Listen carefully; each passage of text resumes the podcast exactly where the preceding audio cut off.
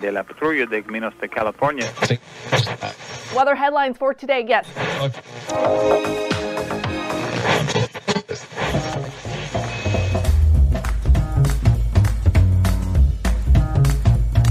Welcome to the Revenue Generator Podcast, an I Hear Everything production. In this podcast, you'll hear how industry leaders integrate sales, marketing, product, and customer success into a single business unit with a common goal of optimizing their revenue cycle. We'll unearth how innovators integrate data, technology, people, and processes to expedite demand generation and increase recurring revenue.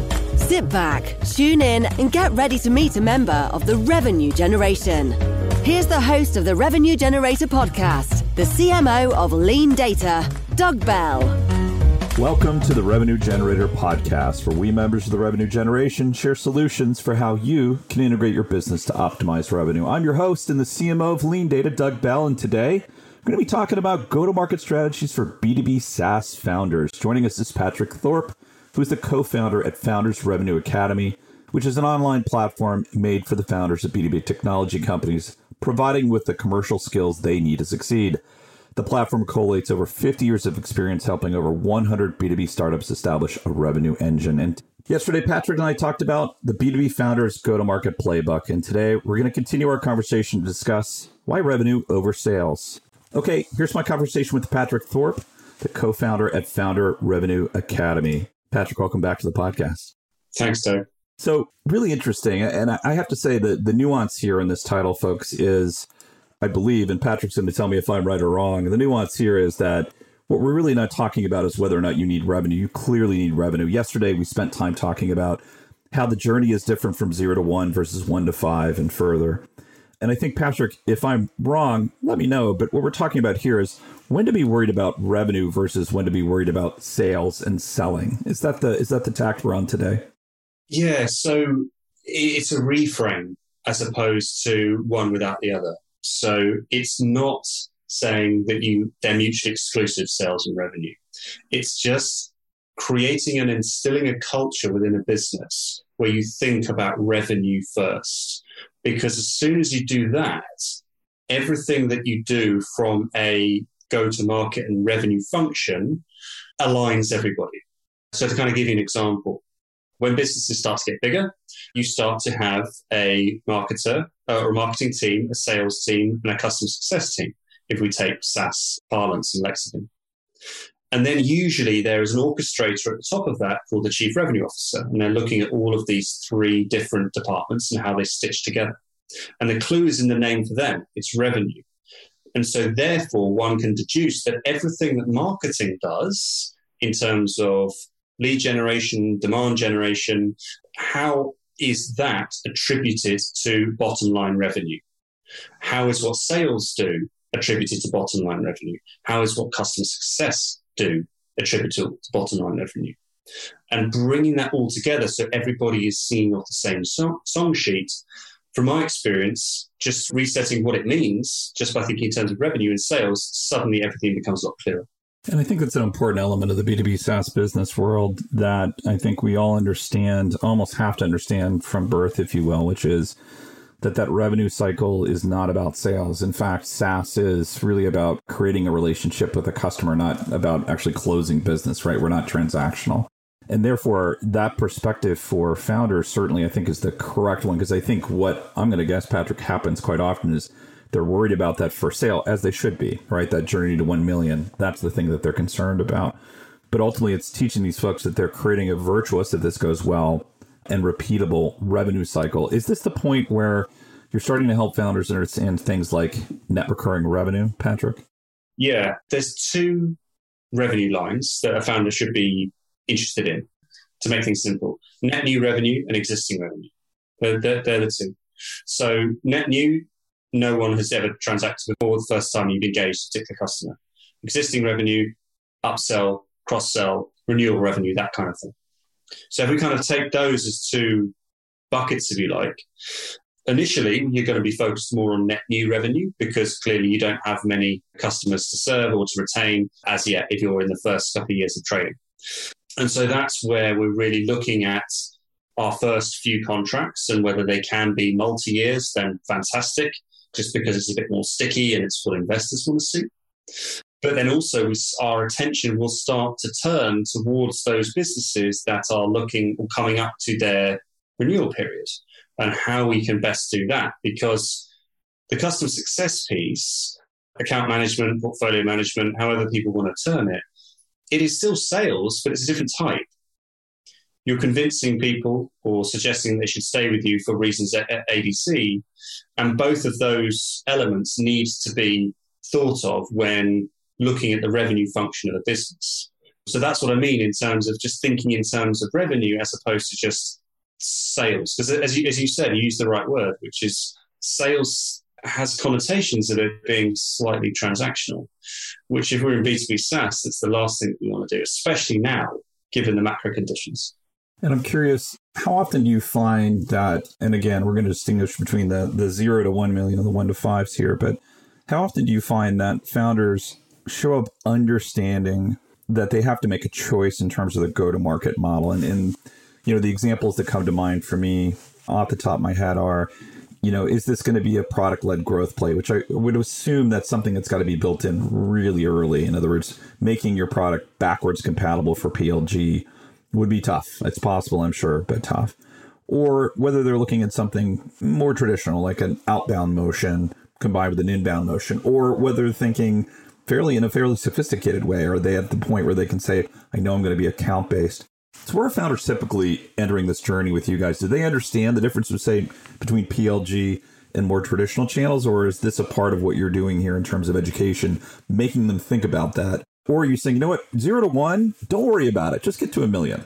Do found would, would founders typically know the difference? No, they wouldn't typically. And again, I'm, I'm speaking from a, a, purely a sort of UK perspective at, at, the moment. I don't know what the, the what it's like in the in the US, but no, I mean, if you were to say just you just say product led and sales team assisted, or we're doing sales team with product assisted, or things like that, or we lead with curiosity and intrigue, and then we look to try and establish use case and things like that.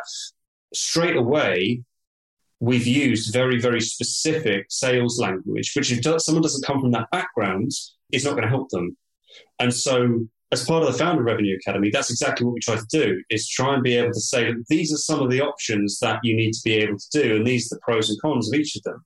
So if you have a product that, for example, could sit above a CRM platform and you could click on it and, and there was a free trial, then that's absolutely what you should do. That's product led. And so therefore it's going to be a very different conversation than if you are phoning people, ambushing people, because let's call it what it is if you're doing outbound, bringing something that they didn't know existed and being able to persuade them that this is, you know, these ideas or these new insights that you've got are worth spending 20 minutes talking about. So I think in that point, it's very different dependent upon what their technology is, who they're selling to, what problem it is that it solves. And that's why on the previous episode, we talked about the problems, the ICP and the buyer persona. If you don't have those things in place, it's very, very difficult to go to do a go to market because where are you going to go? Right. So if I've done my homework and I've followed the playbook, nine steps, and I've really thought these things through, it feels like what you're saying, Patrick, is quite often the go to market model isn't self obvious, but it's much, much clearer. So, as an example, I've got my 600 contacts. I, I identified 100 accounts when I go after. I have six contacts per account. I've Got those 600 contacts. And I begin to campaign out to these folks. And I understand this is a high demand thing. I've really hit on something here, right? My playbook might be slightly different than if I'm creating a whole new category, if you will. In other words, it's a product that didn't exist before. And so that probably becomes a bit more clear as long as you've done your homework. Absolutely. So, so let, us take two specific examples here. So, on the one side, you're selling marketing technology to VPs of marketing in the Bay Area as your sort of TAM, right? Whilst I've never been there, I would imagine that there is quite a well under the Martech category is pretty well understood there. There's lots of competitors. It's anything but a greenfield site, so you kind of would be able to understand and quite quickly understand who's going to potentially buy your stuff. On the other side, let's say that you've got a decentralized finance infrastructure play. They're difficult to understand for most, Having worked in that space, I can say it's difficult to understand if you're not a computer science major. But then trying to understand who's going to buy your stuff. Is it going to be innovation leads? Is it going to be startups? Is it going to be enterprises? Is it going to be hubs within financial services, within banks specifically? Or is it going to be Fortune 1000 or, or whatever it might be? That's category development. And that's going to be a lot more or a lot heavier on the evangelizing of education parts of your sales motion. So my suggestion would be that sales cycle is going to be a lot longer because you're going to have to educate people.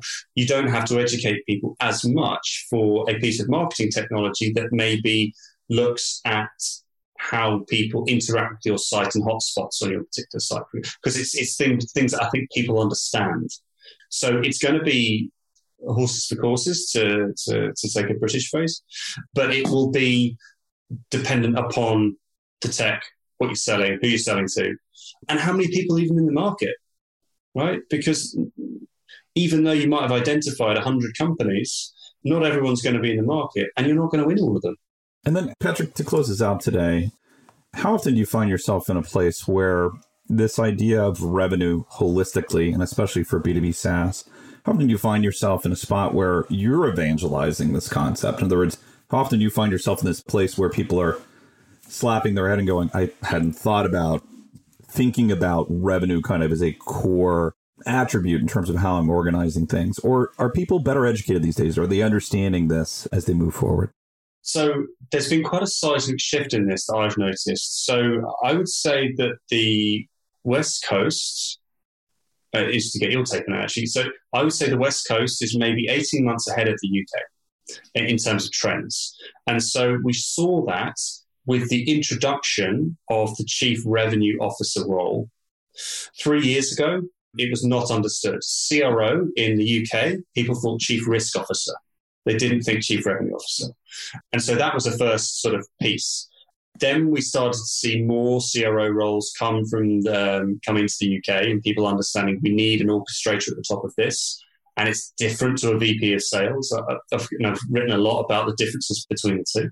So companies are now understanding the importance of revenue over sales. You see a lot more chief revenue officers than chief sales officers, for example. And you also need to be a little bit cognizant of one point, though, is some businesses try and hire a chief revenue officer too early.